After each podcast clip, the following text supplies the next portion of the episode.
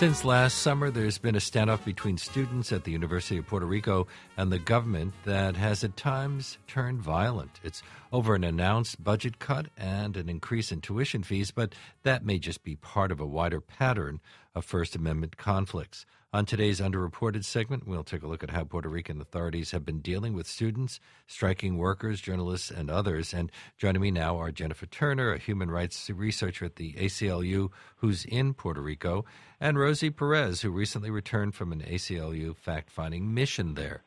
And I'm very pleased to welcome them to our show. Hello, Leonard. How are you? Thank you for having us. Uh, welcome back, Rosie. Uh, of course, you're in Brooklyn now. Uh, the uh, the student protests at the University of Puerto Rico began last summer over the budget cuts and increases in enrollment fees. How many students have joined the protesters? I don't know the exact um, number, Leonard, um, but the issue at hand here is that there were a few students that protested in a in in um, in a in a terrible way, in a violent way.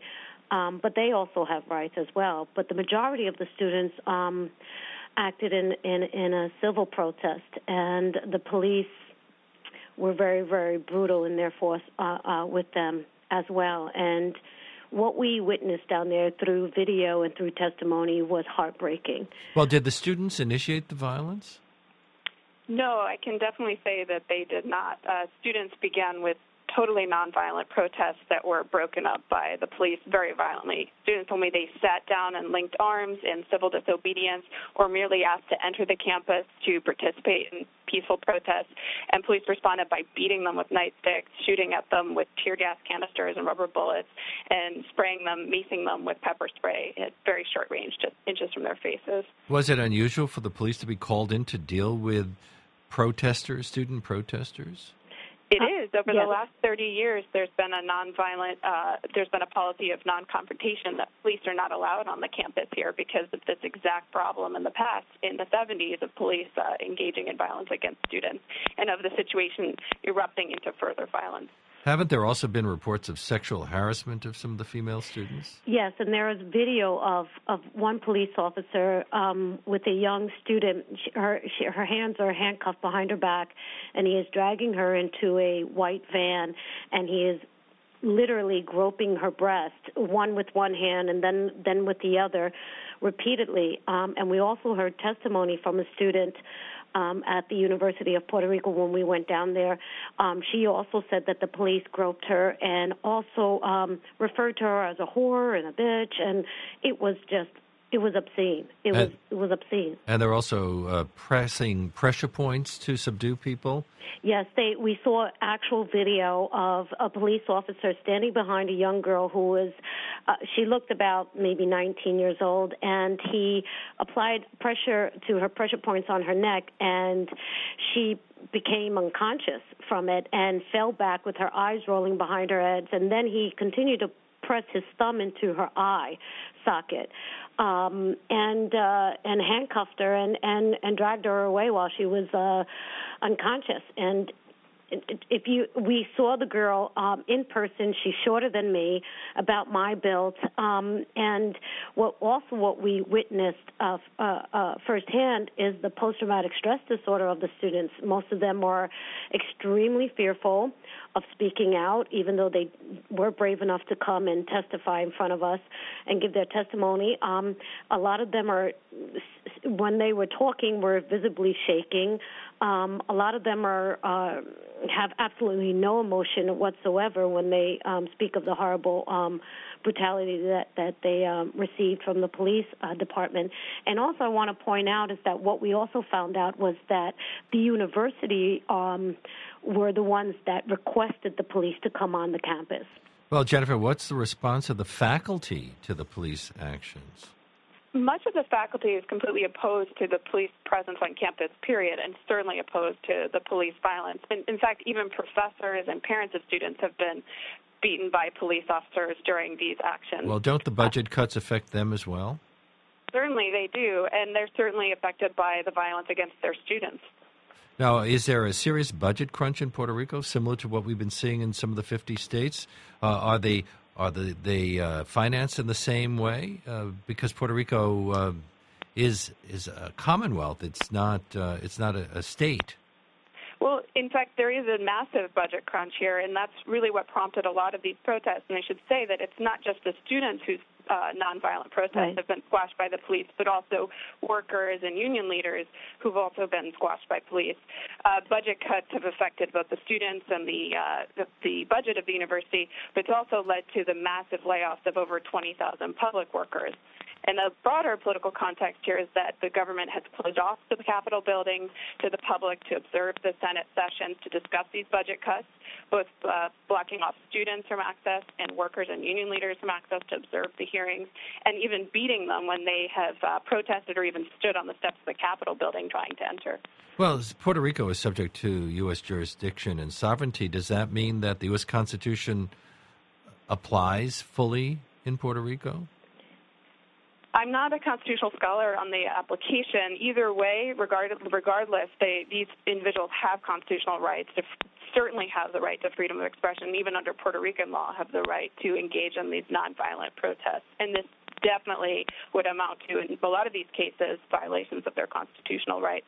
And the broader um, situation certainly raises serious concerns about the government's respect for First Amendment rights and uh, the effect of the public, uh, police actions on people's ability to express themselves. Rosie, has this been a big story in Puerto Rico?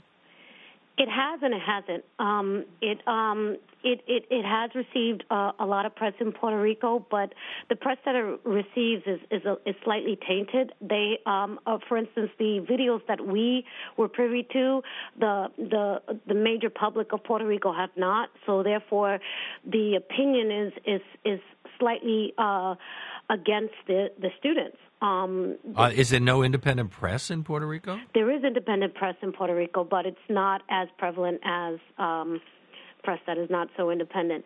You have to understand that the culture down in Puerto Rico, um, the, the governor actually made this trouble, troubling, troubling statement that he would not allow protest and expression for what he calls the extreme left. So that should give you an indication of how the press is is, is um, served down there. And also, I want to state that uh, also the press received. Um, violence from the police as well. We saw video of the press being pepper sprayed, being kicked, being um, hit over the heads and the backs with the uh, police batons, pepper sprayed, um, you name it. The, the press was also not respected as well, which was was equally appalling. And and also what it, what was really strange when we went down there, we it, we had a feeling that we were not welcomed um, at all. And um, they kept accusing us of being biased, and they kept accusing us of formulating our conclusions before we heard all of the facts. And, uh, you know, our response to them was, you know, there's video the fact is there. We we we we've seen the brutality that was inflicted um, upon these students and upon these union workers and upon the uh, the press. The, the, videos do not lie. Um, Did you meet with government officials? Well, I, I missed the first meeting with the government officials, but um, what uh, uh, Anthony Romero, the uh, the head of the ACLU, said was that it was very very tense. It, um, oh, they they they requested to meet with the governor and was denied the request. Um, so they met with other government government officials there. We also met with the um, administration of the uh, the president and the chancellor of the uh, of the UPR with the Uni- University of Puerto Rico, and they were very very hostile um, to the point where I even um, told the chancellor of of the university. I said I feel very intimidated by you. Uh, she she unfortunately had had also endured violence um, from students. And I said, I'm very sorry for what you endured, but your lack of of empathy for your student body is troubling. And the way you are telling us that we have no right to question you is is also troubling and and and, and intimidating. She was pointing her finger at us. Her uh, her voice was raised. It, it, it got a little ugly to to be honest. And ironically, the best meeting that we had was with the with the Puerto Rican Police Department with the superintendent. He actually admitted to us that you know there were mistakes made and things were not handled as they they should have been, um, and that they were uh, making steps to correct um, uh, the, the errors that were made, and that was encouraging. But that you know the police department was the only place that we felt pretty welcomed. Um, um, and no, that's not true, right, Jennifer? Also, the uh, House of uh, Representatives, they were very welcoming as well. But they That's also were were victimized by the police as well. Well, we'll get into that in a moment. Let me tell my audience that my guests are Rosie Perez, who's just returned from a fact finding mission in Puerto Rico, and Jennifer Turner, who's a human rights researcher at the ACLU. And we're talking to her in in San Juan, Puerto Rico, uh, for this underreported look at the crackdown in Puerto Rico. Although the, I remember years ago, the police were accused of of some um, uh, that they were involved in a scandal where some uh, people were killed, and uh, I'm not remembering the details completely. But uh, this has been a troubled police force for a long time, hasn't it? It has. It's been a police force run amok for years now. Uh, they've enjoyed impunity for years. Uh, we've documented numerous cases of citizens being killed by police, uh, unarmed citizens being killed. And I think what we're seeing now really is the effect of when a police force that is enjoying impunity is unleashed on protesters who are nonviolently protesting and exercising their First Amendment rights. Do you think the governor uh, cracked down harder because uh, a protester threw an egg at him? In September 2009. He, he tightened his security after that. I don't know what prompted it, but what we're seeing really is limits on dissent uh, at all different levels, including to the point of cutting off uh, even dissent on the steps of the Capitol building, the seat of government. Well, what about the, the governor, uh, Luis G. Fortuño, uh, the first Republican elected in Puerto Rico in decades, elected governor, isn't he? He is, he is, and he's a, a, by all accounts a rising star in the Republican Party. And I really encourage those in the Republican Party and elsewhere to look at. Uh, he has a very shiny reputation, but to look at the underside of his uh, reputation, and we'll find that it's quite tarnished by these events. And unless the government takes real action to ensure that the public is protected when they want to take to the streets in the future, that uh, it's really problematic. But he, he was appointed to, or nominated anyway by President Obama to the Council of Governors. So uh, there he is respected in Washington by the Democrats as well. He is. Now, go ahead. He is, but I really, I really believe, Leonard, that they are not aware of what is really going down in Puerto Rico. And I think that if they were made aware, um, specifically with the things that we saw and heard, I think that their opinions would would change. Now, last summer, the president of the Puerto Rican Senate halted public access to leg- legislative session. Was uh, there any explanation as to why he did that? I'm not aware of any explanation. I think the timing was particularly problematic because it was during the debates about the budget, and it was particularly about debates about the layoffs of over 20,000 workers and the proposed budget cuts for the university, and that's when access was cut off. And that's when students and workers trying to enter were beaten mercilessly by police. Well, and wasn't moreover, a, moreover, the, the president actually turned off the microphones and limited any kind of public debate by the minority party in the Senate. And that's an ongoing issue even today. Wasn't a member of the Senate's minority party injured in the violence? Yes. Uh, yes, it's Representative Carmen Yulin who we spoke with, uh, who tried to intervene when several student reporters tried to enter the Capitol building to cover the debate about the university budget. And the riot police beat them so badly that she tried to intervene, showed her identity card, and said, Listen, I am one of the representatives of the House. And they turned to her and said, This is for you, and began beating her as well and pepper spraying her. Now, uh, we mentioned earlier that uh, Puerto Rico is a part of the United States. You can't uh, uh, as extreme as uh, some situations have happened, uh, have developed in some states, no governor could do this sort of thing in an American state, could he? Are the no. laws different in Puerto Rico? I mean, I, go ahead. I mean, we we saw protests in Wisconsin, but we didn't see this kind of uh, violent political climate, even though uh, emotions ran rather high there. I think this is absolutely unthinkable in Wisconsin. If this had happened to protesters in Wisconsin, there would be an uproar.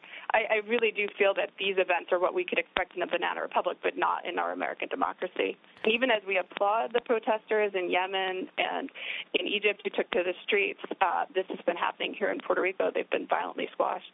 Have if any the governor politicians? of the United States would have um, conducted um, uh, him or herself the way that the governor of Puerto Rico has, they would have been impeached immediately.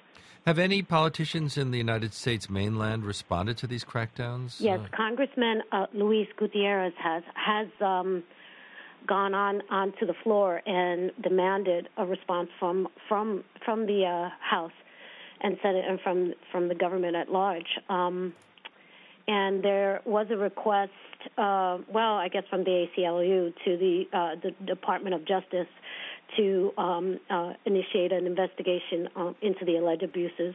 and and we're we're running out of time, but is that what the ACLU is hoping to do with this information you've been gathering, Jennifer? Yes, we're hoping to contribute the information to the Department of Justice, which did initiate an investigation, and we'll also be publishing a report probably in September documenting all of these cases that we've been talking about today. What That- we really need is, is, is, like you said, this is underreported, and we really need the the uh, national press to jump on this story. It, it hasn't gone away. It's not going away, and nothing really is being done. Rosie, I, Rosie, I have to end it there. Rosie Perez and Jennifer Turner were talking about the crackdown in Puerto Rico on today's underreported segment. Thank you both so much for telling us about this. Uh, we haven't been reading about it in the local press. On tomorrow's show, James Gleick on the history of humans and information from the invention of writing five millennia ago to Wikipedia's source code. And then the stars of the new hit Broadway musical Catch Me If You Can. Also, Linda Grant on her latest novel, We Had It So Good. Plus, our latest Please Explain is all about bugs the good, the bad, and the very ugly. The Leonard Lopate Show is produced by Blakeney Schick, Stephen Valentino, and Julia Corcoran. Melissa Egan is the executive producer, and we had help today from Sarah Franklin and contributing producers Barbara Kahn and Virginia Doris. Debbie Fanta was at the audio controls. I am Leonard Lopate, your host. Thanks for listening, and we'll see you tomorrow.